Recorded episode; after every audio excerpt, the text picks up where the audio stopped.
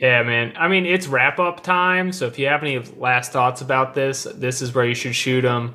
And here's my last thought is that I have enjoyed Tyler Perry so much in this movie and in Vice. And he's like so good at acting that it really distressed me when I looked him up and I found out he is a billionaire just from movies, which That's means Crazy. I don't think I'm allowed to like him anymore, but that's like that's it crazy to be that just from that. I mean, it's because he owns all of the like movie properties that he gets. He also apparently has this like famous Hollywood deal that everybody tries to get now, where you get like two hundred million dollars and you own everything.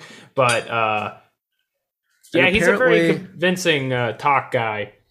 Yeah, apparently he is a union buster or something, or he has uh, Absolutely, he has a billion dollars. Yeah, he was non-union crews, but yeah, I felt like it, he did an undeniably good job as the the news anchor. Um, Bad people could be good actors. That's not Yes. against the law. absolutely, Inherent to the job of acting. yeah. You be someone other than yourself, so it's bound to happen. You know. Bound Right. to happen.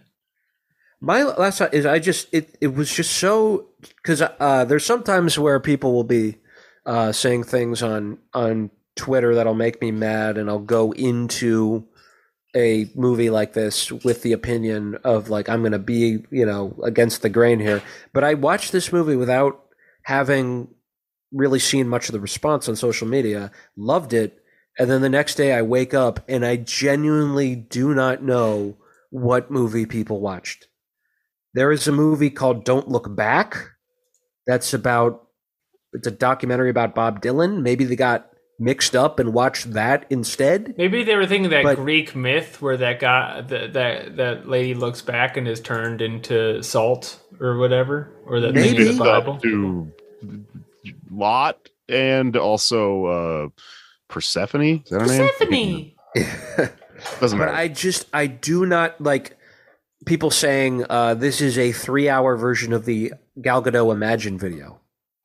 What are you talking about? What are like you this talking is the exact people. People it- all got this shit from some dumbass other podcast. You're wrong. You need to ape the PDA, a fucking contrarian opinion that this is a good movie. yes, steel yourselves to the nonsense. It is a great film, and um, you are wrong. Uphold just- revolutionary Adam McKay thought.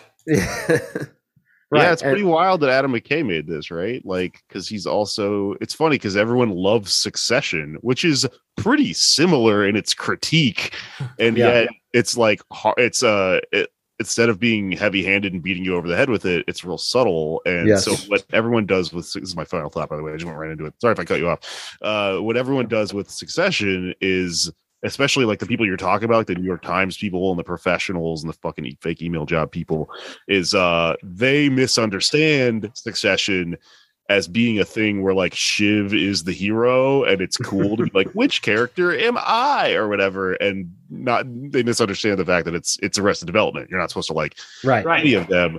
This you can't do that. like you It, can't. yes, Re- It- it does not let you off the hook. Is just what I was going to say. Yeah, right if you're exactly yeah. And that and it, so you can't get in you can't get lost in the sauce of uh, what we do with you know our entertainment right now which is miss the point and um associate and empathize with characters and develop you know weird parasocial psychological things and and do this fucking thing that we're constantly yelling at people about and going Fight Club is a critique. You're not supposed to like Tyler Durden, and the Joker is a critique. You're not supposed to like the Joker. Succession's a critique. You're not supposed to like Shiv.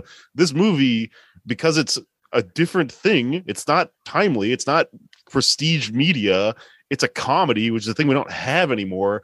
It you can't do that with it. It doesn't let you off the fucking hook. You have to watch it and actually get the point of view of the thing, which is you know it's spoon fed to you because it's a fucking comedy and because it's not a complex mystery and i think that really rubs people the wrong way because they're we've inherently twisted up what you do with art into this weird fucking toxic other thing and it's hilarious that adam mckay made both of these things and like Yeah. people are like hearing his his same point of view presented two different ways and going i love one of them and i hate the other one you're idiots you missed the point both times Yeah, dude. If you, if you liked Wolf of Wall Street ten years ago, guess who the body of people loving Wolf of Wall Street now is it's just the bad guy from the movie. That's why you get a hammer and not a knife for the climate change film. I thought it rocked.